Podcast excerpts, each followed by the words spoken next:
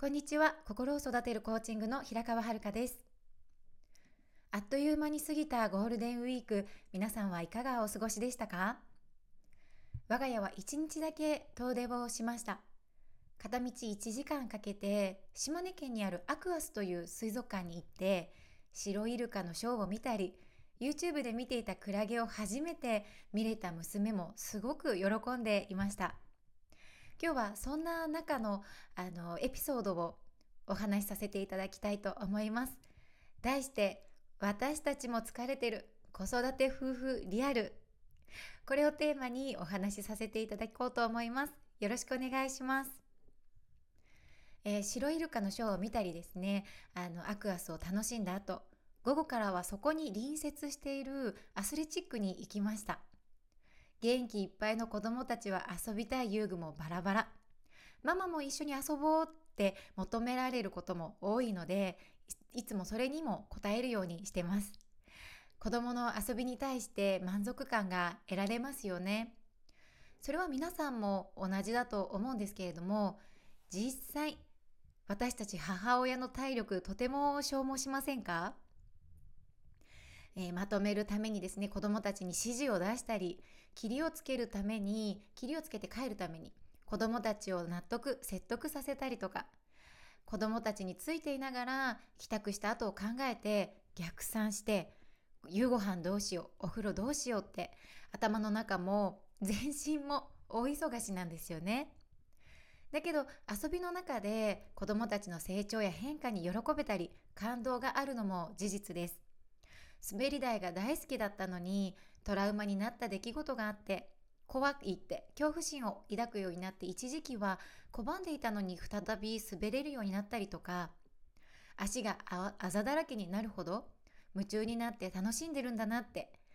疲れることとか大変に思うことはたくさんあっても子どもたちの成長やポジティブを切り取っていくとまた行こうって車内で寝る子どもたちを見てそう思うんですね。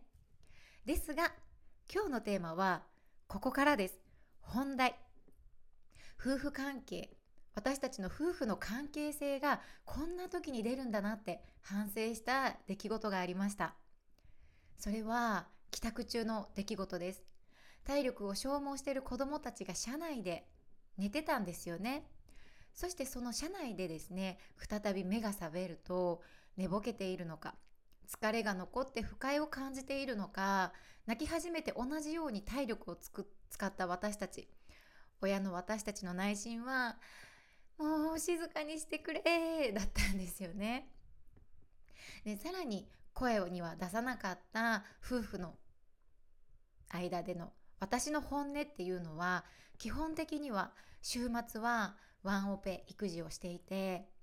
いつもこの状況に対応している私からするとたまにはその役目を夫にしてほしいって思ったんですよね。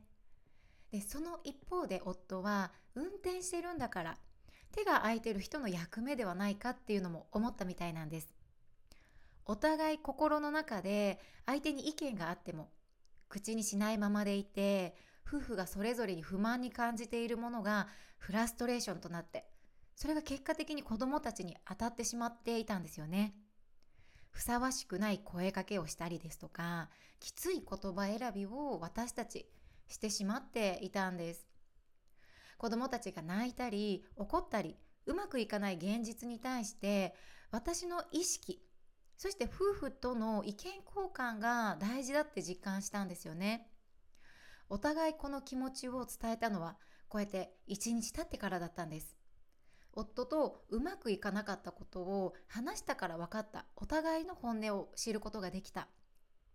後味が悪いまま未消化にさせるのではなくてママの気持ちは伝えていかないと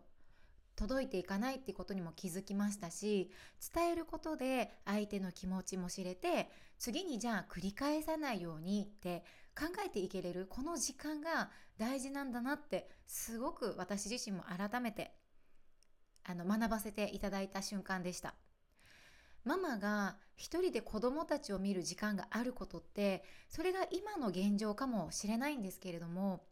こう時代の変化によって核家族ですとかワンオペ育児という言葉がよく聞かれるようになったの今の時代にその現状を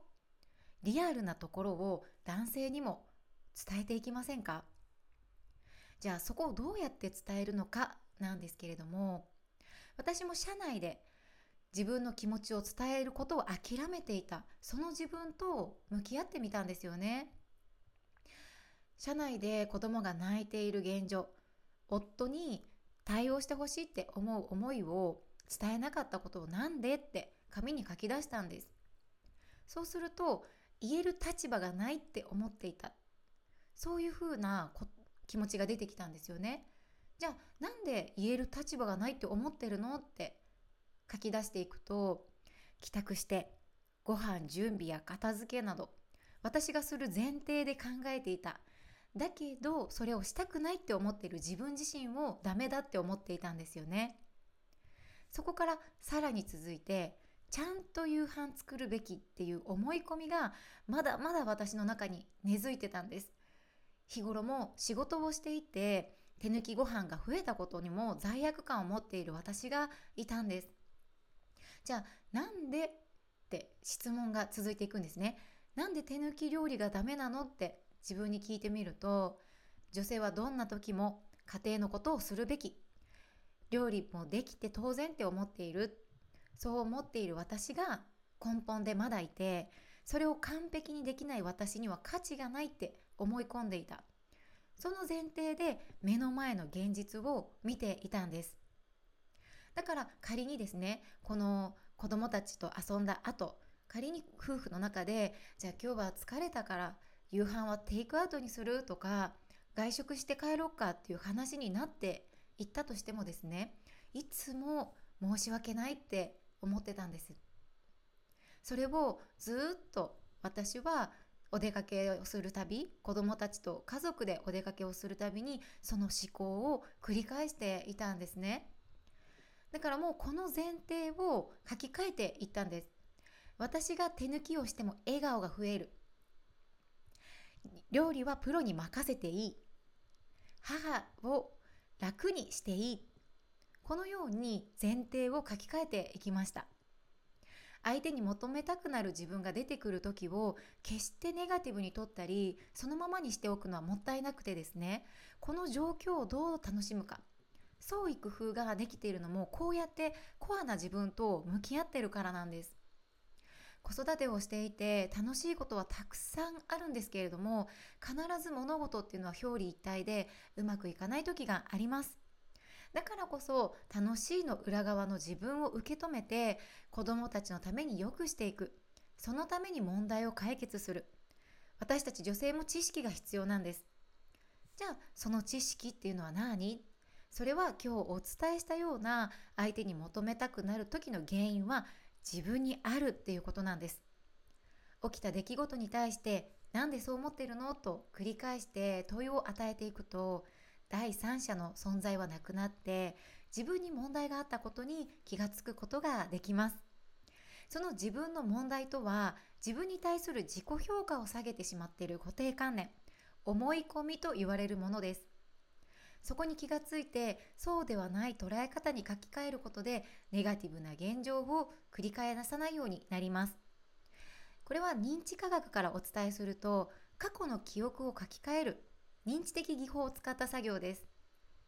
努力や我慢で現実を変えるのではなくて認知科学の知識を使うから誰でもどんな状況でも現状を変えることができます。心を育てるコーチングでは認知科学や脳科学行動の心理学を取り入れた理論をもとに問題を現実的に解決する方法を学べます。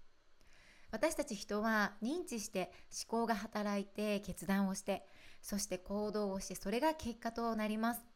それを習慣としています。今の自分や感情その思考の癖を再確認することで新たな気づきや視点を取り入れることができます。そして意識を変えることができます。子育てや教育にコーチングを生かすことで自信を持って子どもと接することができてこうやってパートナーシップを深めていくことができます。それは女性ママとしての自己成長も感じられますし信頼の輪を自分で広げていくこともできます。一緒にママキャリアの質を高めていきましょう。現在無料コーチングセッションも行っています。この無料コーチングセッションはオンラインで行ってますのでお家からでもどこからでも私とつながることができます。気軽にご質問お問い合わせください。ご連絡方法はこのトップページよりインスタグラムから DM をください。直接私が対応させていただいております。あなたからのメッセージをお待ちしております。今日もいい日です。